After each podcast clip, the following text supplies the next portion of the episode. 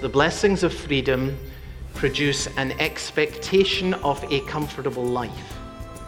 And a comfortable life produces a lethargy of spirit.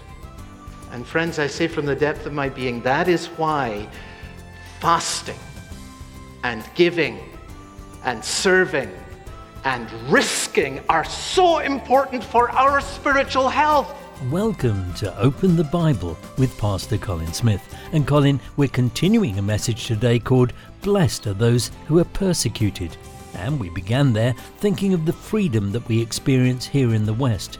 It does produce the expectation of this comfortable life. When you do a bit of travelling, you see the persecution in other parts of the world and you wonder, are we really under any persecution over here? Yeah, and it's certainly possible to get away in a, a relatively trouble free kind of way, so long as you keep your head down and don't say anything very distinctive about Jesus. But there are people listening to us right now who are saying, you know what? I stood for truth. I spoke for Christ. I was distinctive about my Christian witness and I found it really costly. And that's part of the reality wherever we live in the world. Whether it may be that you don't get the promotion, or you're the black sheep of the family, or whatever it may be, there is a cost. So, why is persecution important for us? Let's start with the word of Jesus Blessed are those who are persecuted. It seems that there is a particular experience of fellowship with Christ that comes when there is a cost involved in following him. And every Christian experiences that if you're a real follower of Jesus, it means you're taking up your cross and following him. There is a cost for you, and when you feel it, when there's something that's really hard in your life that wouldn't be there if it were not that you were following Christ, you are going to know something of his presence and his blessing in a different way from other times. And that's the promise of Jesus. Well, let's continue to look at that from Matthew chapter 5, verses 10 through 12. Here's Pastor Colin with the second part of his message Blessed are those who are persecuted. And here is where I want to speak, especially to all of our high school students across the congregations this weekend and our middle school students too and of course, their parents and their grandparents. If someone, if you are known to be a Christian in high school today, you are going to get some opposition. Apart from anything else, Satan has his eye on you, and there's never a situation in which somehow he gives a break to you until you're 21, you know, no trouble until you old enough to drive a car or whatever. It starts earlier than that. Different people, of course, have different experiences, but here's what you should expect. That's what we've learned from the first point here. If people know that you are a Christian, even though you are young, expect to be mocked for believing in Christ. Expect that people are going to say, You actually believe that God created the world? You must be a fool. How could you possibly think that? And certainly you should expect to be mocked and perhaps ridiculed for obeying Christ. And particularly, I'm thinking here that if you are committed to the path of sexual purity, and if you therefore hold back from the increasingly relentless sexual experimentation that's becoming more and more part so tragically of high school culture. People are going to think you're strange. They're going to make fun of you because of it. There are going to be some groups that you might like to belong to, but because they're acting in a certain way and you're not, you find yourself outside. You feel yourself to be sort of outcast, uh, socially ostracized. And when other Students know that you are a Christian, and sometimes teachers too. They may make your life hard. This is what Jesus says. You see, verse 11, that Jesus knows about what you're experiencing in high school. He's speaking about it right here. They will utter all kinds of evil against you. It's what so many of our students are actually experiencing in high school today. It's exactly what Jesus says because the Bible's speaking to your life and Jesus knows what is going on. And you need to understand why this is going on. It is because people who are behaving in a way that is displeasing to Christ and destructive to themselves, they're already suppressing the light of their own conscience, and now they're seeing that light in you and they don't like it. Right? They hate it. My own experience on this score was really pretty tame. There was one teacher, however, who had it in for me, and he was a good teacher. As far as teaching was concerned, I actually owe a great deal to him. He was a vitriolically committed atheist. And he had a real axe to grind against Christians. And because I was one of those that was part of the Christian Union, we had a group of about 20 of us, just 20 in the entire school. And uh, we were the Christian Union, and uh, I was part of that for my first year in the school, and later on, higher up the school, was one of the leaders of the group. So I guess we'd nailed our colours to the mast, and we were thought to be fair game. So I regularly got on the wrong end of barbed comments that were made in class. When I left school, I went to, to see this teacher, thank him for what he'd done for me, which had he'd helped me in mathematics, which was his subject for sure. And I'll never forget the very brief conversation. What are you going to do with your life, Smith? And I said to him, Well, I want to be a pastor. Absolute waste of a perfectly good brain. I found out years later that this man had a sister who was a missionary in China. You never know behind the hostility what God is actually doing in a person who persists with twisted and barbed comments what God is actually doing in their life. And He may be doing more in the life of a person into whose life your light is shining than you will ever, ever realize. Now, moving a generation forward, I have two sons, as you know, who went through uh, high school here, and one of them uh, went through a period in high school where a particular teacher went way over bounds, I mean, way over bounds, in making barbed comments about my son's faith and about his commitment to sexual purity. And I remember wondering as a father, now what should I do about this? Should we complain? Should we make an adjustment to his schedule? Take him out of program or whatever? Here's what we found, and I give you this as my personal testimony, no more. In the kindness of the Lord, we saw our son grow in strength spiritually over a period of about six months that was unmatched either before or even since. Something happened right there and then. It was as if he rose to it, 15, 16 years old. It was as if some spine came into him. It was as if he was saying, and indeed we heard him saying, I'm going to be bowled over by this. And then I began to think, you know, this isn't all so bad. I'd rather he's pushing against that teacher than pushing against me.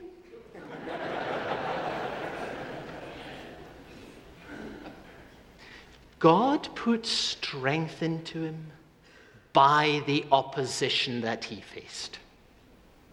God's hand was in it. And it was not long before Karen and I said to each other, you know, God meant it for good. Pastor Colin Smith there on Open the Bible with the message, Blessed are those who are persecuted. We're pausing here, but we'll get back to the message in just a moment.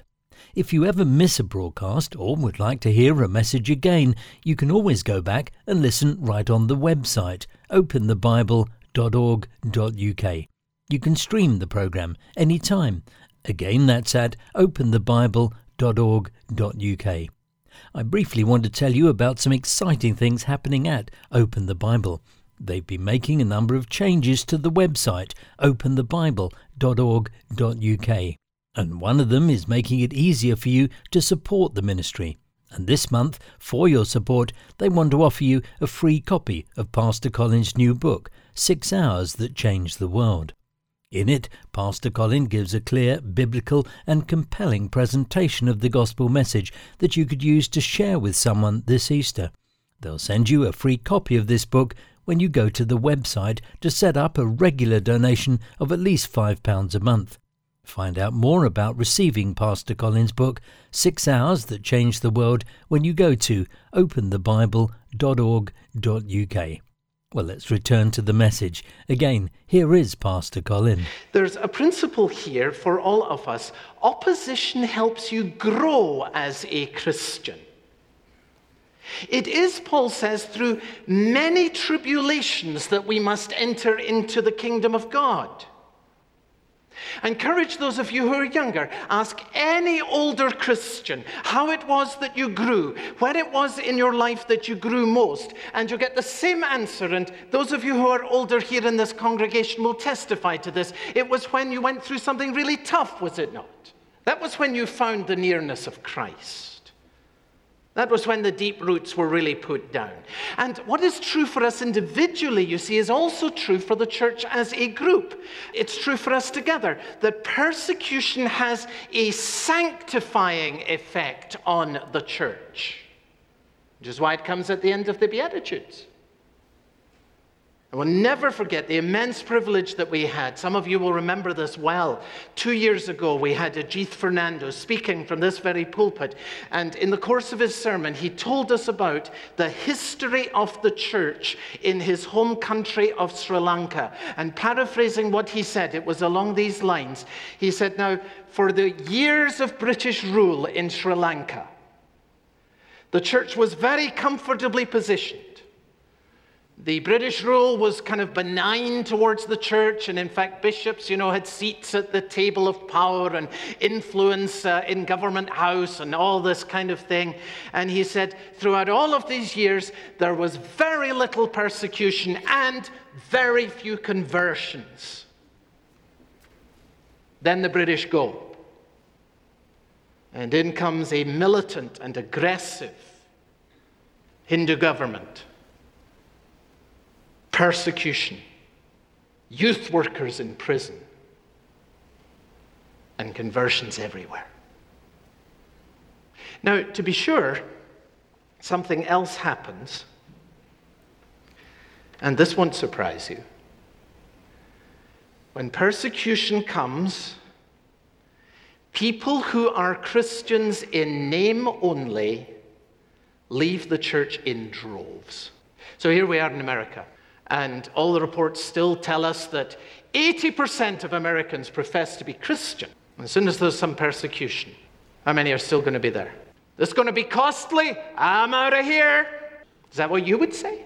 Yeah, the church actually ends up being shrunk very, very quickly as soon as this happens. It gets smaller. But those who remain find themselves praying as never before. The bonds of fellowship grow closer, they become more real than ever before. The spiritual temperature rises, and unconverted people see something that is real and they are drawn to it. That's how suffering has a sanctifying effect on the church. And Ajith told us that happened across a whole nation. Now, friends, there is absolutely no doubt in my mind that the culture in which we live and serve is becoming more hostile towards Christians and churches. You can all see that. Anyone who's observing our country and loves our country can see that. For 200 years and more, the culture in which we live has been very kind very supportive towards Christians, but any observant person can see that that is changing and that it is changing fast. And no one should be wishing persecution. But if God should allow us to suffer for our faith in ways that we have not before, we should be praying that He will use that for the reviving of His church here in this great country, which is desperately. And the Beatitudes show how this works. See, here's this uh, eighth beatitude right at the end, and it's about persecution. What happens when persecution comes? Well, you realize immediately what? I don't have what it takes. And so, what? You're cast back upon the Lord, and suddenly, where are you? You're poor in spirit. And then, when it comes, what happens next? You begin to say, Well, now, how could I possibly have been so shallow for so long? And you're beginning to mourn your own sin. You're going to see your life in an entirely different way. You thought you were doing great as a Christian. Now you say, I'd hardly begun. And then you begin to say, Well, I've got to meekly submit to the will of God, even when it's costly, and especially when it's costly. And I've got to try to do what is right here in order to honor Christ. And as you're doing these things, what's going to happen? You're going to find compassion that's growing in you, and purity that's growing in you, and peace that is coming to you. And the world will see more of that. And because they see that light, they'll hate you even more. And the whole cycle begins all over again. Christian growth, purity. Years ago, while I was uh, serving as a, a pastor in England, now this must be more than 20 years ago, there was a relatively young pastor who came to speak at a national conference for the denomination, the Free Church denomination I was serving over there, and his name was John Piper. A lot of years ago. A lot more people have heard of John Piper now than perhaps then. But he made an extraordinary comment, and I'm sitting as a pastor in England listening to this, and I thought it extraordinary at the time, but I feel I understand it much better now. But he said to our denominational conference more than 20 years ago America is one of the hardest places in the world to be a true Christian. And I'm thinking to myself, that cannot be possibly true. And having been here for 16 years and loving this country so much as we all do, I now understand what he was saying because the blessings of freedom produce an expectation of a comfortable life. And a comfortable life produces a lethargy of spirit. And friends, I say from the depth of my being, that is why fasting and giving and serving and risking are so important for our spiritual health. Because you cannot follow Christ far living within the comfort zone can't. Some of you in the congregation, and in the last years, it's become a very, very fast growing number as the congregation has become more and more and more and wonderfully diverse, people from all backgrounds. Many of you now do have stories about how you have suffered. Some of you have been in prison. And now here you are, part of this congregation. I tell you, we need you and we need your stories. They will strengthen the rest of us who have to overcome this lethargy that so easily comes with a comfortable life to which we have become too used.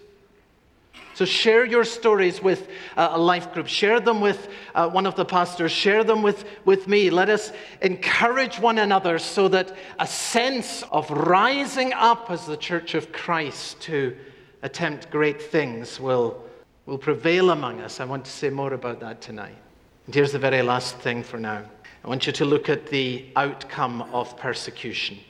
And notice that Jesus specifies two wonderful, wonderful outcomes. The first is great blessing, and the second is great reward. Let's just look at great blessing here, verses 10 and 11. Blessed are those who are persecuted for righteousness' sake. Blessed are you when others revile you.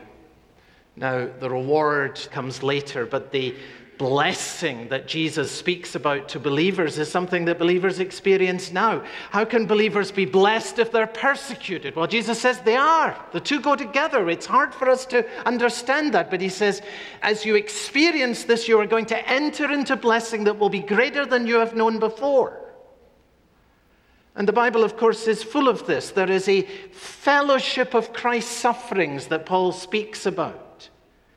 There is a communion with Jesus Christ, an anointing of the Spirit that comes to a man or to a woman in facing opposition in regards to the advance of the gospel that is greater than anything you will experience at any other time or in any situation. Let me give you just this one quote from Samuel Rutherford, uh, a pastor who testifies in this way very simply. He's been a preacher for nine years, and he said this I never knew in my nine years of preaching so much of Christ's love as he taught me in Aberdeen through six months imprisonment.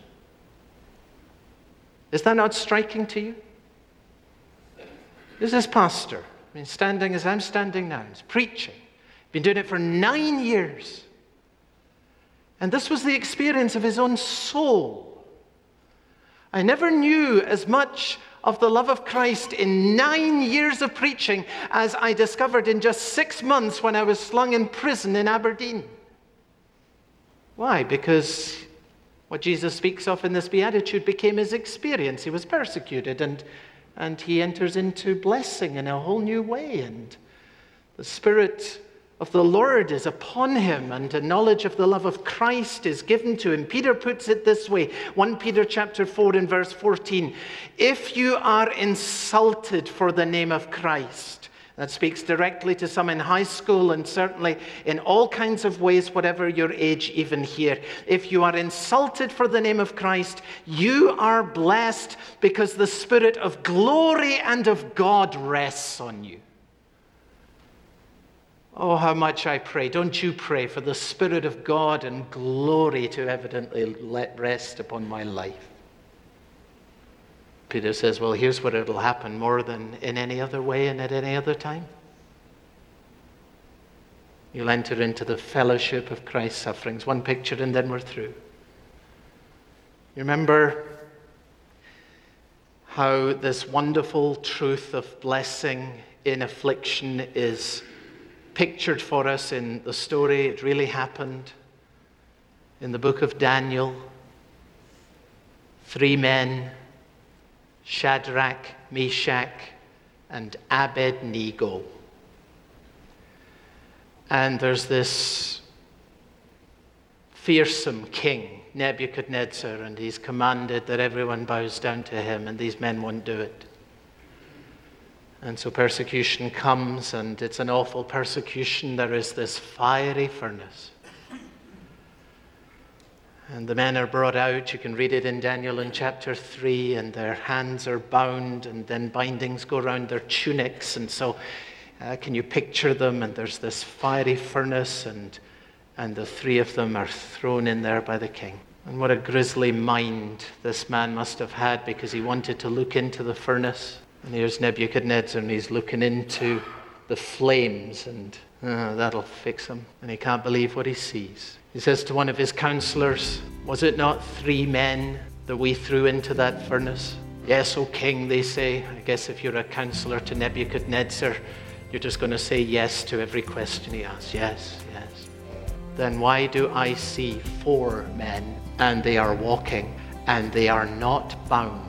And the fourth one looks like the Son of God, walking with Christ in the furnace of affliction.